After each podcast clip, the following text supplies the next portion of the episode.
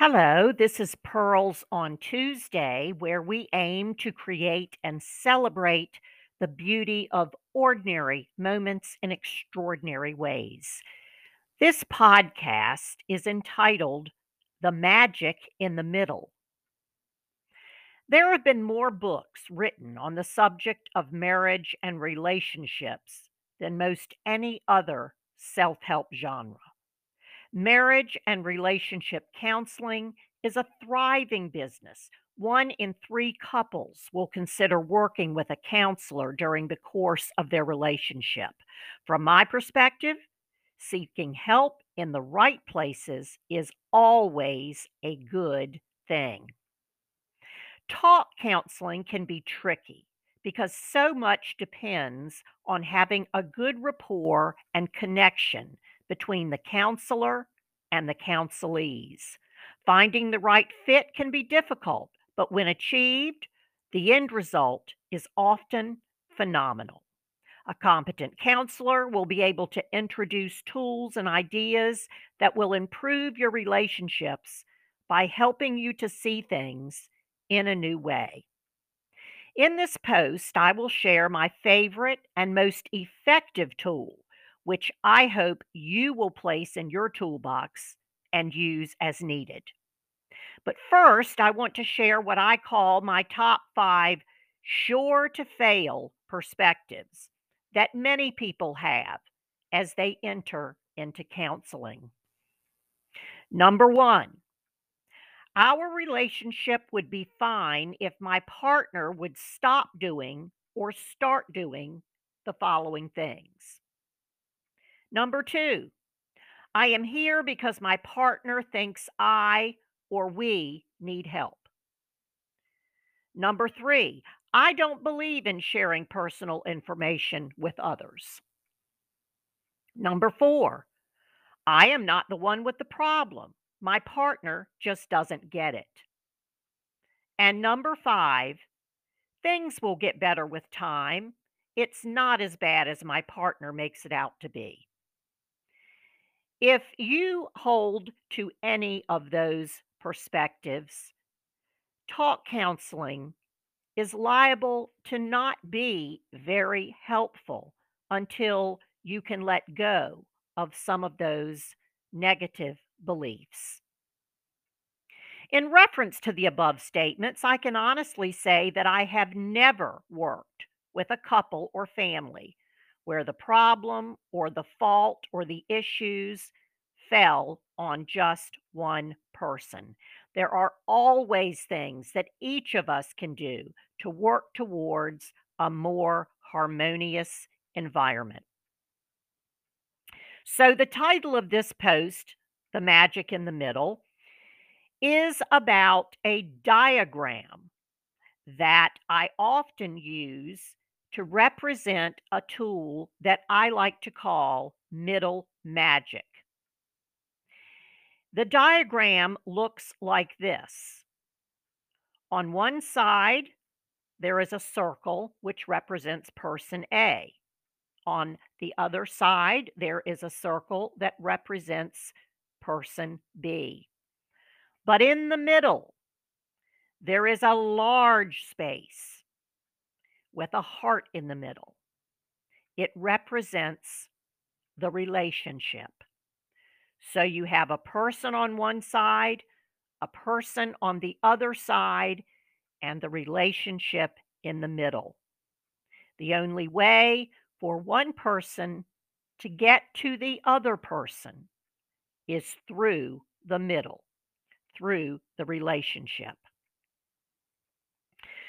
Too often, we try to compromise or make things better by doing or saying things to make our partner happy.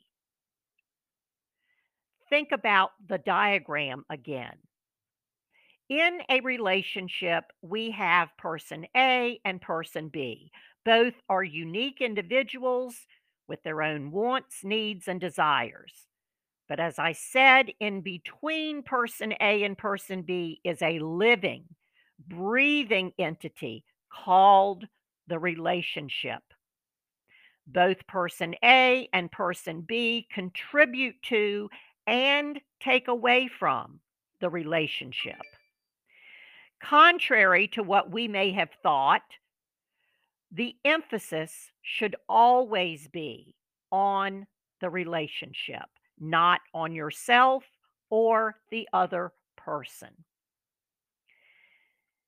Trying to do things or say things to make our partner happy often results in resentment and the feeling that you are having to give up things you want in order to make the other happy. What we should be doing is making choices that make the relationship happy. Of course, this is only effective if both person A and person B want the relationship to thrive in the first place. Here is a question I hope you will memorize and ask yourself frequently. Is what I am about to do or say going to get me closer to or farther away from the relationship I want with this person? Let me repeat that. Is what I am about to do or say going to get me closer to or farther away from the relationship I want with this person? If the answer is no, stop.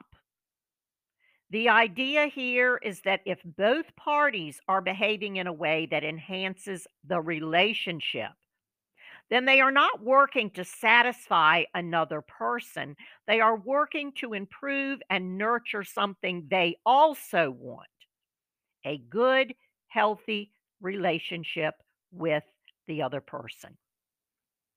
Our perspective changes from I'm doing this because it's what my partner wants to I'm doing this because it's getting me closer to the relationship I want with my partner. Putting your energies into growing the relationship is a win-win for all involved. Both of you are getting something you very much want. You are no longer denying yourself. You are feeding the relationship.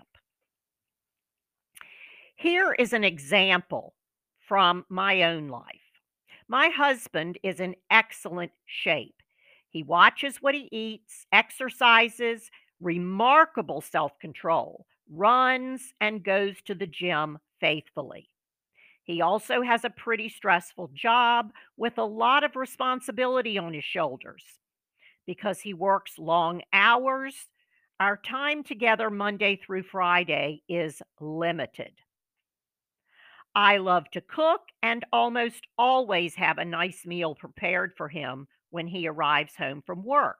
I enjoy sitting down over a nice meal and a glass of wine to discuss our day. I am retired, so the pace of my life is quite different from his. However, after a long day at work, with little chance to move about, my husband needs to head to the gym to let off some steam. I have always understood this, but frankly, I began to see it as more time away from me. It delayed our dinner for a good hour and cut into our time together in the evening. I never said anything, but it was really beginning to bug me. One day, I decided to take my own advice. I applied my Middle Magic tool. I asked myself, is my resentment about the gym getting me closer to or farther away from the relationship I want with my husband? The answer was obvious. I immediately began to see his trips to the gym through a different filter. I began to focus on the benefits of the gym, a more physically and mentally healthy husband who is less stressed. Instead of seeing it as time away from me, I saw it as giving time to our relationship. Some years later, while chatting with friends, Someone brought up the fact that they had let their gym membership lapse. The reason was that his wife complained about the time he spent there, so he stopped going. The wife, who was present, quickly added, "Yeah, he stopped going all right, but now he pouts and complains about getting fat. I don't know which was worse." On the way home that evening, my husband and I talked about this conversation. He asked me if I ever felt neglected by his time at the gym.